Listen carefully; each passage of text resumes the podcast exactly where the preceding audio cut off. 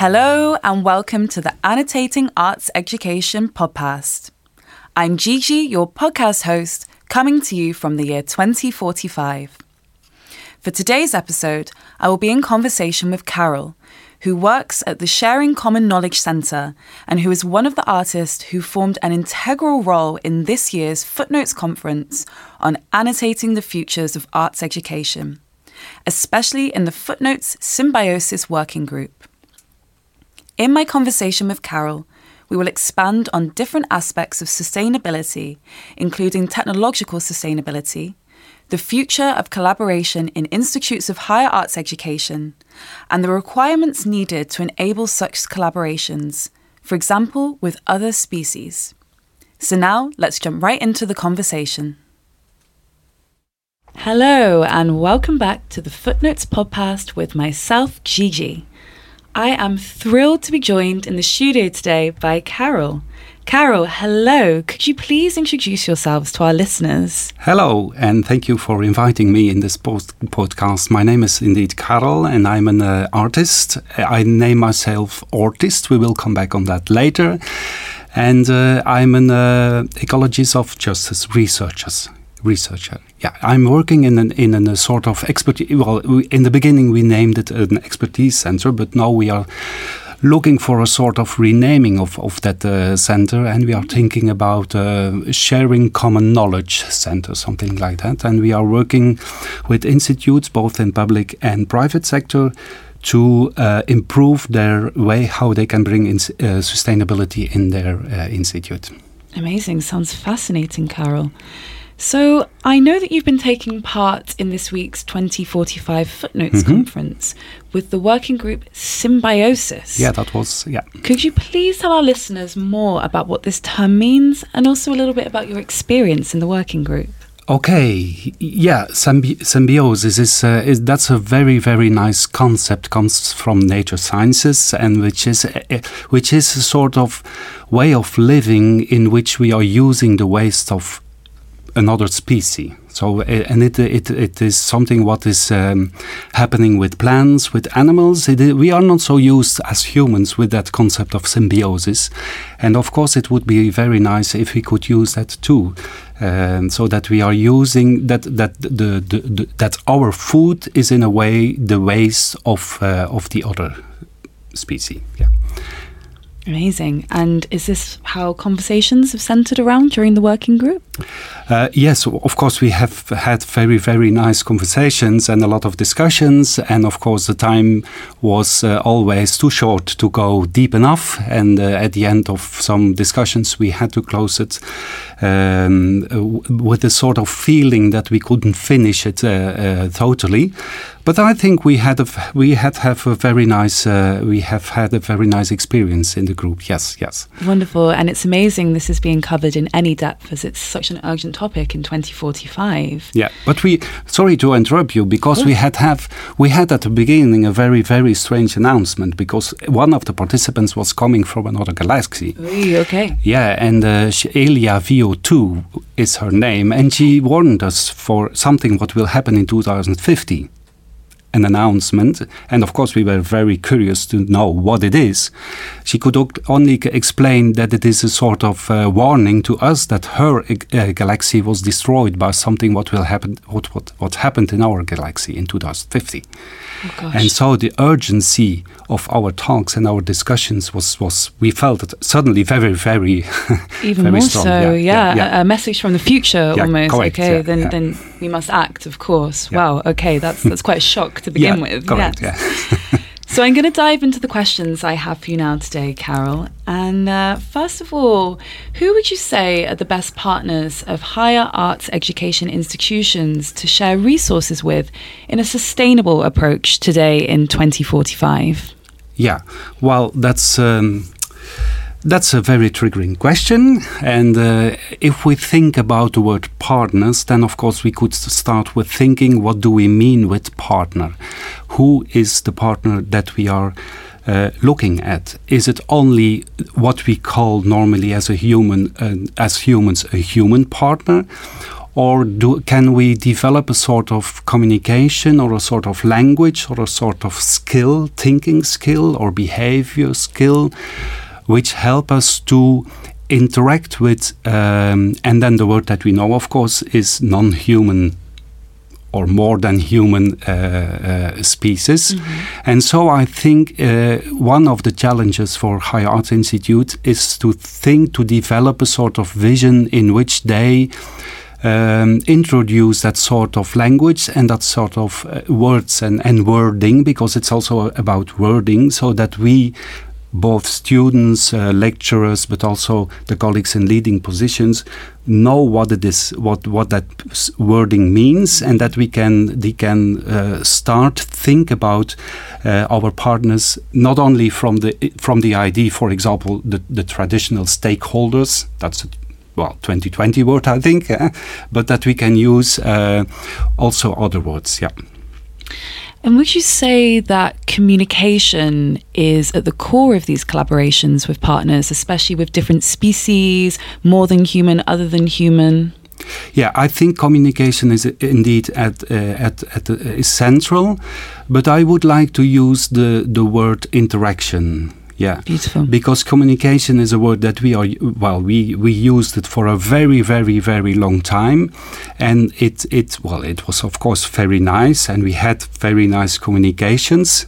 But it brought also very well many defaults and defects. And and um, and so I think we need in a way um, also on that level from the perspective of 45, because this is where we are now, um, uh, an, an, an, a new dynamic in the way we talk with each other and with each other is, of course, not only with our colleagues and with our students and with everyone who is human, but mm -hmm. also with, with those who are non human or more than human.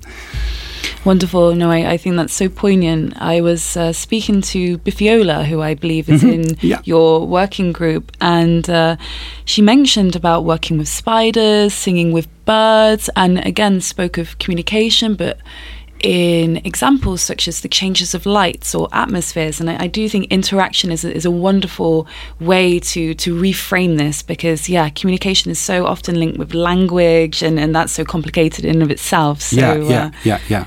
Yeah, wonderful. because when we start to communicate, we have the idea that we need a sort of something what exists before that we are sure that what we are using as a sort of language, a word, is embedded in a, in a culture that we under, that we share. And and and the, the, the, the defaults and the defects in communication are starting when when we are uh, not on the same platform. Mm -hmm. So when we don't share the the same culture, then the the communication gets stuck. Indeed, yes. And and that's the reason why we are still, after decades, struggling with that. I think. Well, that's my personal opinion, and, and, and in a way also the experience that I have as Karel in the work I'm doing. Mm-hmm, mm-hmm. No, that's very interesting because I'm coming from the working group commonalities, mm-hmm, yeah. and uh, I do think interaction is a, a, much better framing for thinking about this common ground. Yeah. Uh, communication assumes you already have something to communicate, or, or there is something to share, but maybe interactions is more about feeling one another out, trying to locate these knowledges, locate each other. So uh, yeah, that's I, really fascinating. I can't agree more. so next, I'm going to move on to the topic of social sustainability. For what purposes is technology being used as an effort towards social sustainability in institutions of higher arts education in 2045? Yeah, well, this is also a very nice question. Thank you for that. Um, I would like to start with the, with the word technology mm-hmm. because, as we know technology now in 2045, we we see that the the defaults and the defects that we have from from the de- from the from the past as humans, we have they they entered the the world of technology. And so we, I think we slowly have to start with the concept of not only uh, ecological sustainability and social sustainability, which are still uh, quite problematic in, in 45, mm-hmm. but we should start to think about also technological sustainability, because in a technological uh, or in a in a world where technolog- technology starts to, to interact with uh, the, uh, a non technological uh, something, let Mhm. me, well, use the word something. Um, the the the danger is that that the the same um, dynamics that we that brought us in the in problems will remain, and Mhm. the, so sustainability sustain. so the word sustainability has the verb sustain, but we don't we don't mean that with sustain. It's something else, I think. Indeed. Yeah. And does technology play a dominant role within institutions of higher arts education today, do you feel? Um, they do, but they they play a, a, a well. If you say dominant role, Mm. then of course I don't uh, a central role. Uh, Okay. So not dominant in this in the in the sense that they are um, Taking over. that there is a sort way? of kayak uh, Mm. Sorry Yes. for No, no, it's yeah. um, but but but that, that they have a central position. Okay. Yeah, yeah. I do believe that we in 45 we are not there yet Mhm. but we are moving to um, to a more hybrid situation in which humans and technology as a form of non-human uh, or as a form of interaction with non-humanity or non non-human things um, is is is a challenge for the future. Yeah. And do you think that uh, social sustainability, ecological sustainability, and technological sustainability, as you mentioned, kind of work together in tandem and, and maybe need each other in order to work? Um, yes, I do think that they. Are, so you can. I I think you can't um, do work in the field of ecological sustainability Mhm. without thinking what it means for social sustainability, Indeed. and of course in the in the in the other direction too. So from the moment you start to think about how we can how we can live more social, uh, more sustainable in in a social way, Mhm. then I think you will have also results in the field of uh, ecological sustainability. Yeah. Wonderful. Okay, it's, it's a very nice way to look at it and the relationship between them. And what is the relationship between uh, multi species learning and technology, too? Perhaps it's very old fashioned of me, but when, when I think about multi species learning, I, I think of nature and, and the great outdoors. My, my automatic thought isn't to go towards technology, but of course, there is a relationship there. Mhm. Well, of course, there is the word, the verb learning in the sentence that you Indeed. present, and uh, the concept learning is referring to something what is happening in brains. hmm And uh, we know that we as humans have brains, and animals have also brains. Plants and other forms of living don't have brains. So you could start with thinking, could, uh, yes, can we continue use to use the word learning Mm. from that perspective? Yes. Don't we need a sort of new concept? Mm.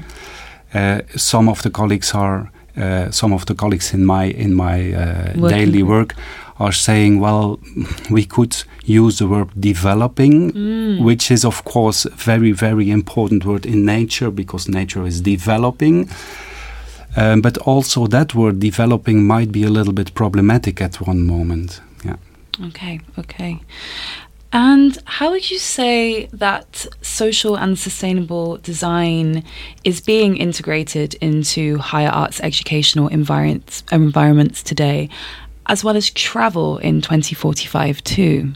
Yeah, well, we have a policy of travel. You, we have three tables in which there is an, a green table um, mentioning cities where you have to go by train.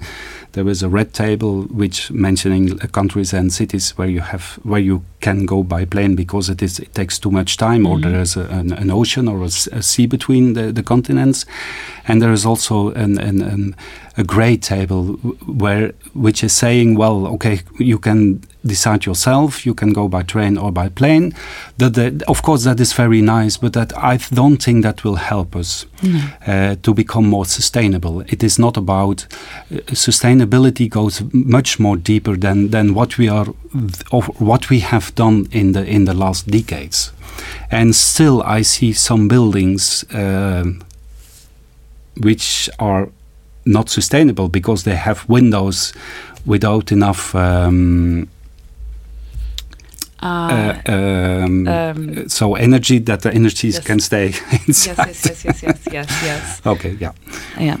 Okay, okay. So uh, some some of the tactics that are being implemented are maybe more tools on a surface level than a kind of systemic yeah, change. Yeah, yeah, yeah, a systemic change. Yeah. And yeah. do you? Oh, please. No, well, no, no. It's just to to. Um, to reckon what you are saying because that systemic change we, we can't only focus on the, on the ecological thing mm -hmm. i mean it is not because we think ecolo more ecological that we will behave more social or that we behave more technical mm -hmm. uh, sustainable so it is it is networked everything is networked and, and communicating with each other interacting with each other and for that reason we can't think only about shall we still take the plane or not? And in which table is that city then? yeah, yeah, yeah, we we have to do it in another way. Yeah, yeah, yeah.